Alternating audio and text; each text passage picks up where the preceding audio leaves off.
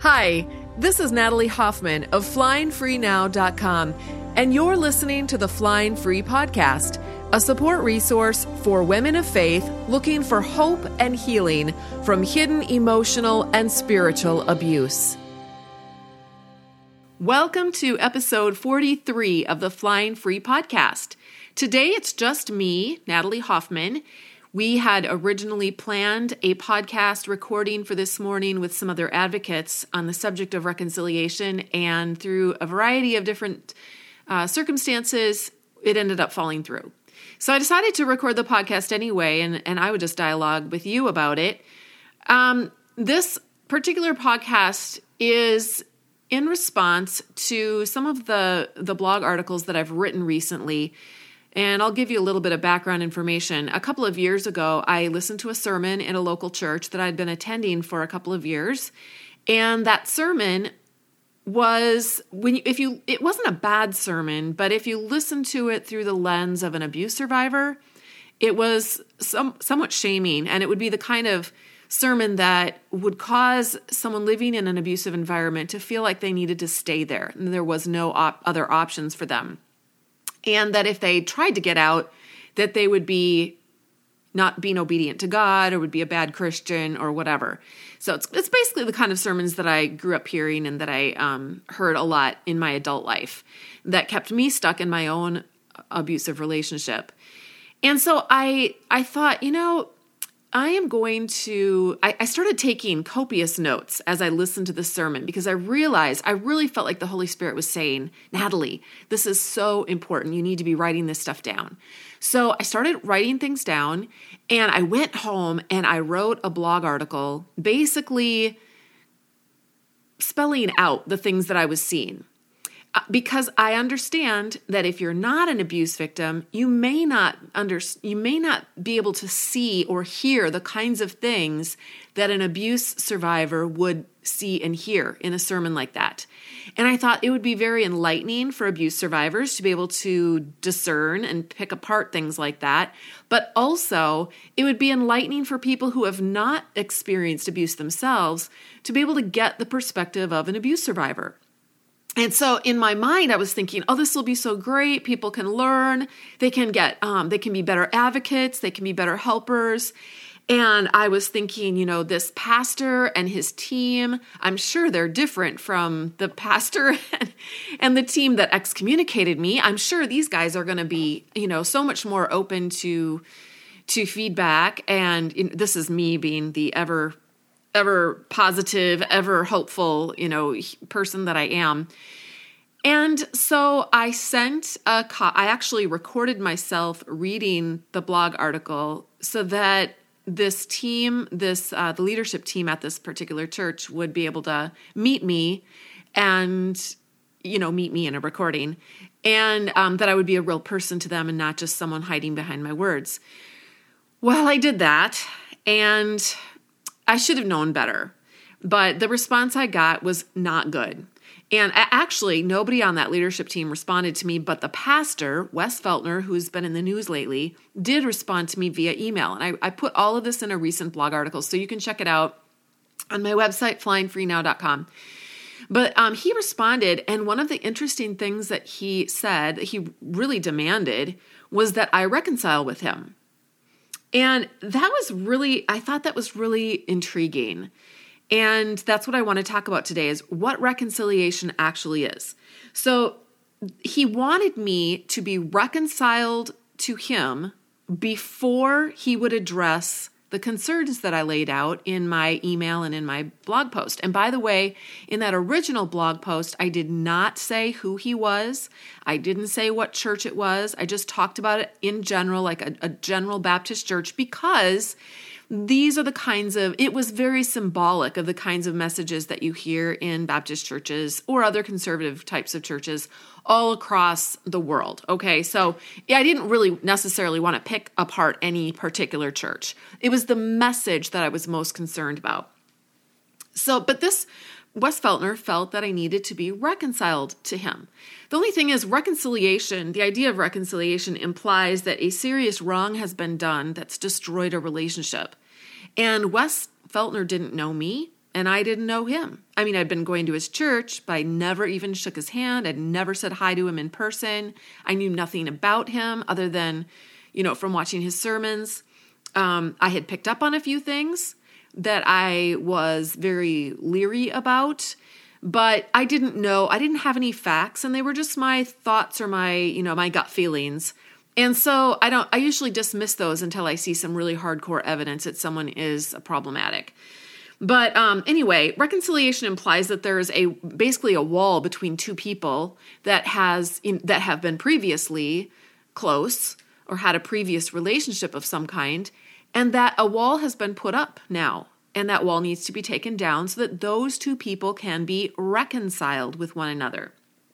So it has nothing to do with giving feedback, like, for example, a person in the congregation giving feedback to their pastor has nothing to do with that. There's no reconciliation needed. When you give feedback to your pastor, it's a very straightforward process. You give them feedback and then they respond in the way that their character, uh, you know, they, they respond out of the the character that is within them.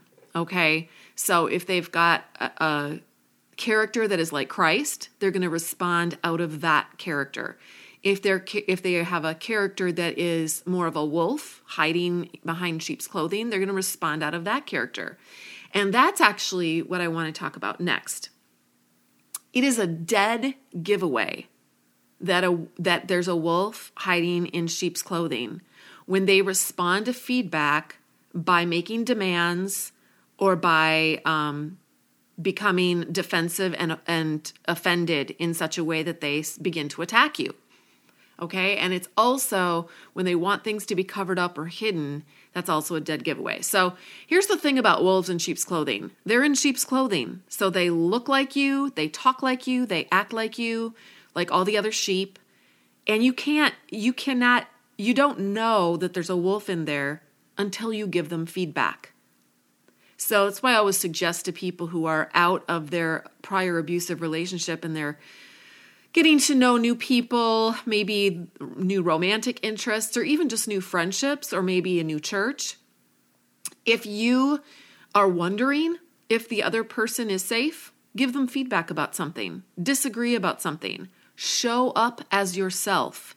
If you are afraid to show up as who you are being authentic, having your own perspective, your own ideas, your own opinions. If you're afraid to do that or you sense that if you do that that you're going to get attacked, that's not a safe person. It's not a healthy person. It's not a person, you know, if you're in the Christian world, it's not a Christ-like person. Okay? Jesus never got defensive. he never responded by attacking people. Even those who attacked him and called him uh, the son of the devil. He never, never attacked them back, ever. So when when someone's attacking you back, that means they're, they're doing that out of a sense of their own. There's something empty inside of them. There's something deficient inside of them, and they are projecting their own deficiencies onto you. And they probably need to get into therapy or get some help for that Usually, wolves in sheep's clothing don't think they have a problem, so they're not going to go to therapy and get help. I recently heard uh, Dr. Ramani. She was saying, you know, people always ask me, well, can can an abuser change? She said, you know, I have had narcissists in my office. Rarely do narcissists come into an office for, uh, you know, into a counseling office to get help. But she said that uh, when when she has had them, they can make micro changes in that kind of laboratory environment. But when they go back out into their real world, it's not, it's really difficult for them to actually change. And here's why it's their personality. So she said it would be just as easy to get a person who, okay, right now, just close your eyes and imagine one of the nicest, kindest, um, sweetest, most empathic people that you have ever, ever met. I actually ha- I have a daughter like this. She is absolutely phenomenal. She's like an angel. And It's her personality. She's been like this her whole life. Nothing shakes her. She is just good as gold. I've never, I mean, I've never had to scold this child or anything. She's just amazing. Now, try to take a person like that and put them in an office, in a counseling office, and change them or turn them into a malicious, malevolent person who wants to hurt other people, who wants to trick other people, who lies, who cheats, who does things behind other people's backs, who doesn't let other people show up as they are, who doesn't have empathy. Could you even do that? Dr. Ramani points out that no, you can't do that because it's personality. People are either wired one way or they're wired another. Now, whether they get that way through nature or nurture, nurture is irrelevant to the point of what I'm trying to say. It's that that's who they are, and they're going to operate out of the character of who they are. So, um, back to the back to the whole wolves in sheep's clothing. Um, when someone takes off their mask, we need to learn. We need to believe them, because with people like this, is they'll they'll take off the mask, and they'll expose themselves when they get feedback from you, and they will put the mask right uh, back on again and be really really charming and really nice especially to other people who didn't see them take it off.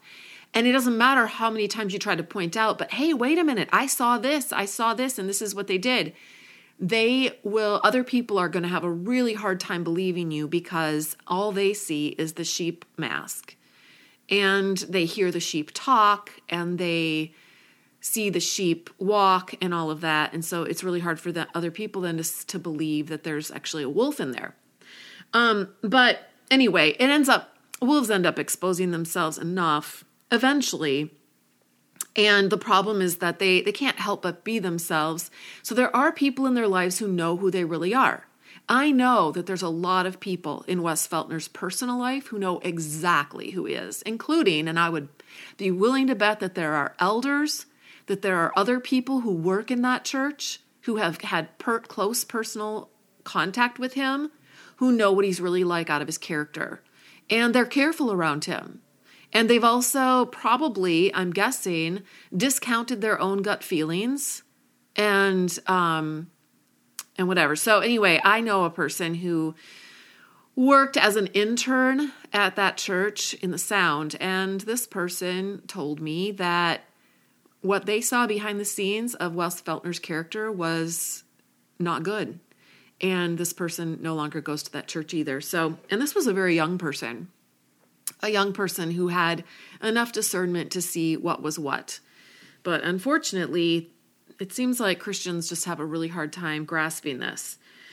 Um, so, anyway, let's get back to the idea of reconciliation. So, what happens when a person wrongs another person and destroys that relationship.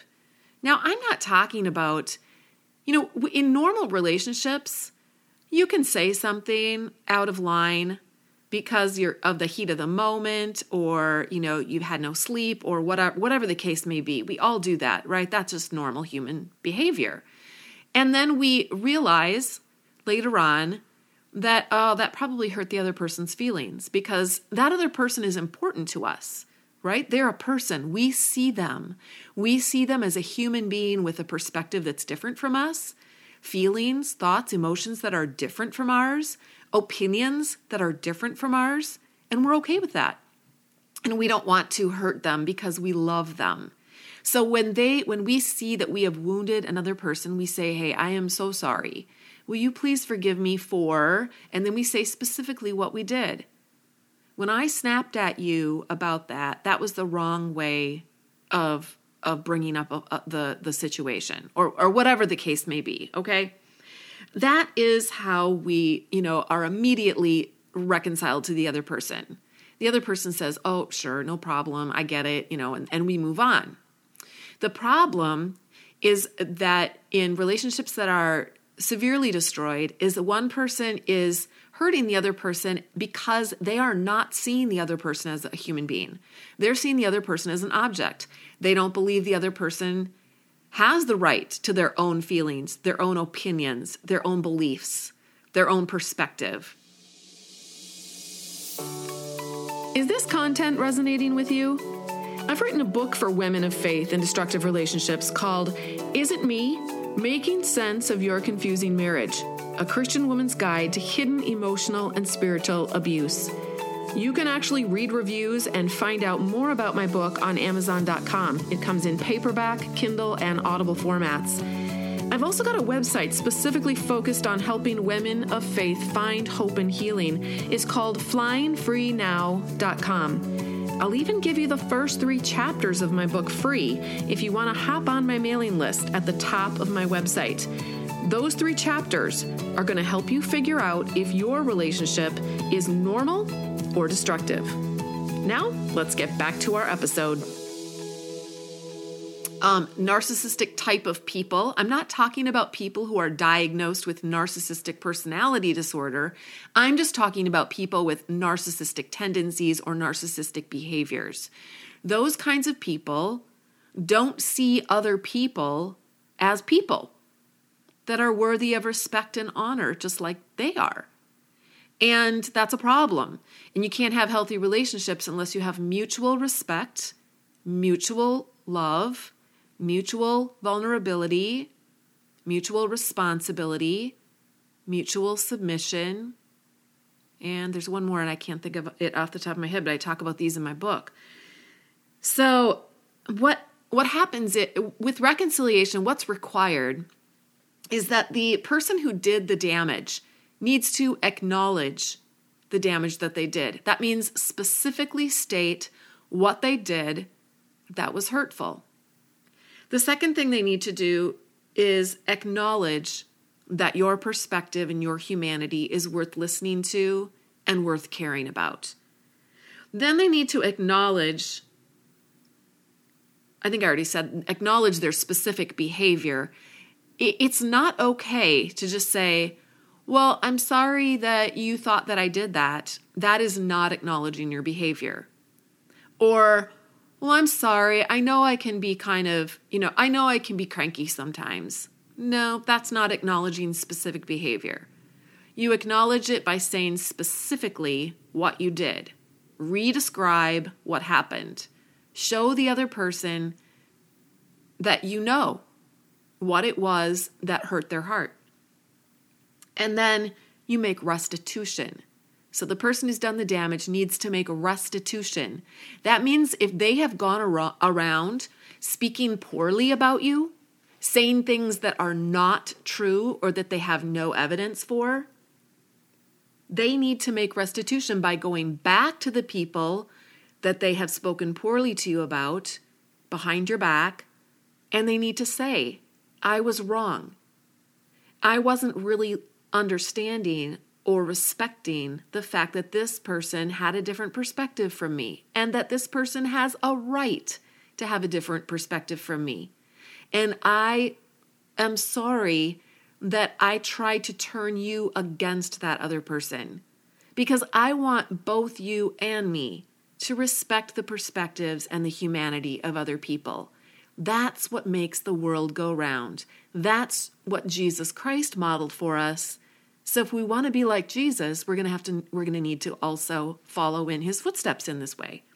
So making re- restitution, repairing the damage that's been done to a reputation. It means it means that if you have so so when you when you ruin someone's reputation, you've stolen something from them. You've stolen their reputation from them. When you have and by the way though, cuz I I can just hear it some people are saying, well, you've stolen Wes's reputation from him. Or those women who have come out from his past have stolen Wes's reputation from him. No, no, no, no, no, no, no. It's not the same thing. See, if you do a naughty, naughty thing, then and and someone tells about it, that's not that person didn't destroy your reputation. You did. Your reputation is what you do. Okay? It's what you do. So if you do naughty things and someone points it out, you have just destroyed your reputation. And it wasn't destroyed when the person pointed it out. You destroyed it when you did the naughty thing. All right? So if you choose to go screw around with lots of women at the same time, you've just ruined your own reputation. And that's sad. But you got to make that choice. It was your choice to make, and you made it, and now you're responsible for it. Whether you want to be responsible for it or not is irrelevant. Whether you take responsibility for it or not is completely irrelevant.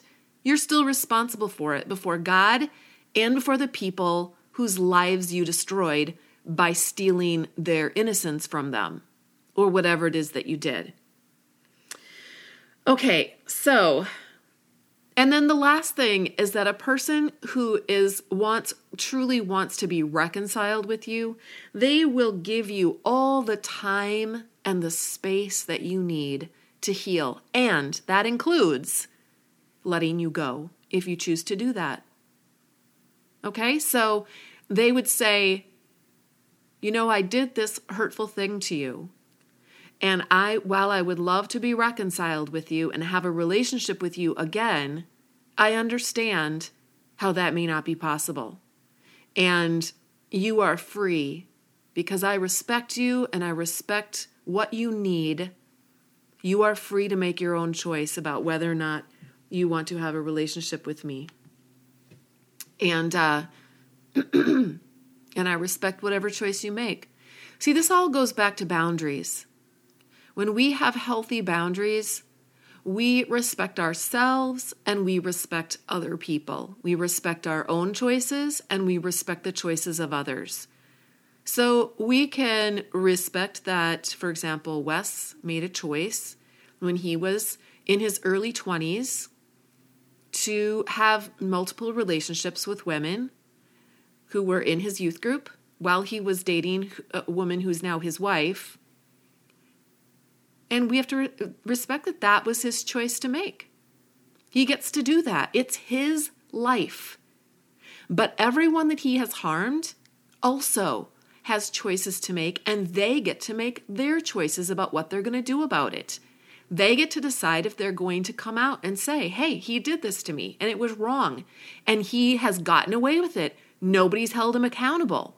He's gone on and become, uh, you know, thinks he can get any job anywhere he wants in a, uh, a spiritual leadership position, in spite of the fact that he has never, ever repented of his sin. And by the way, repentance is not, I'm sorry, and why aren't you forgiving me?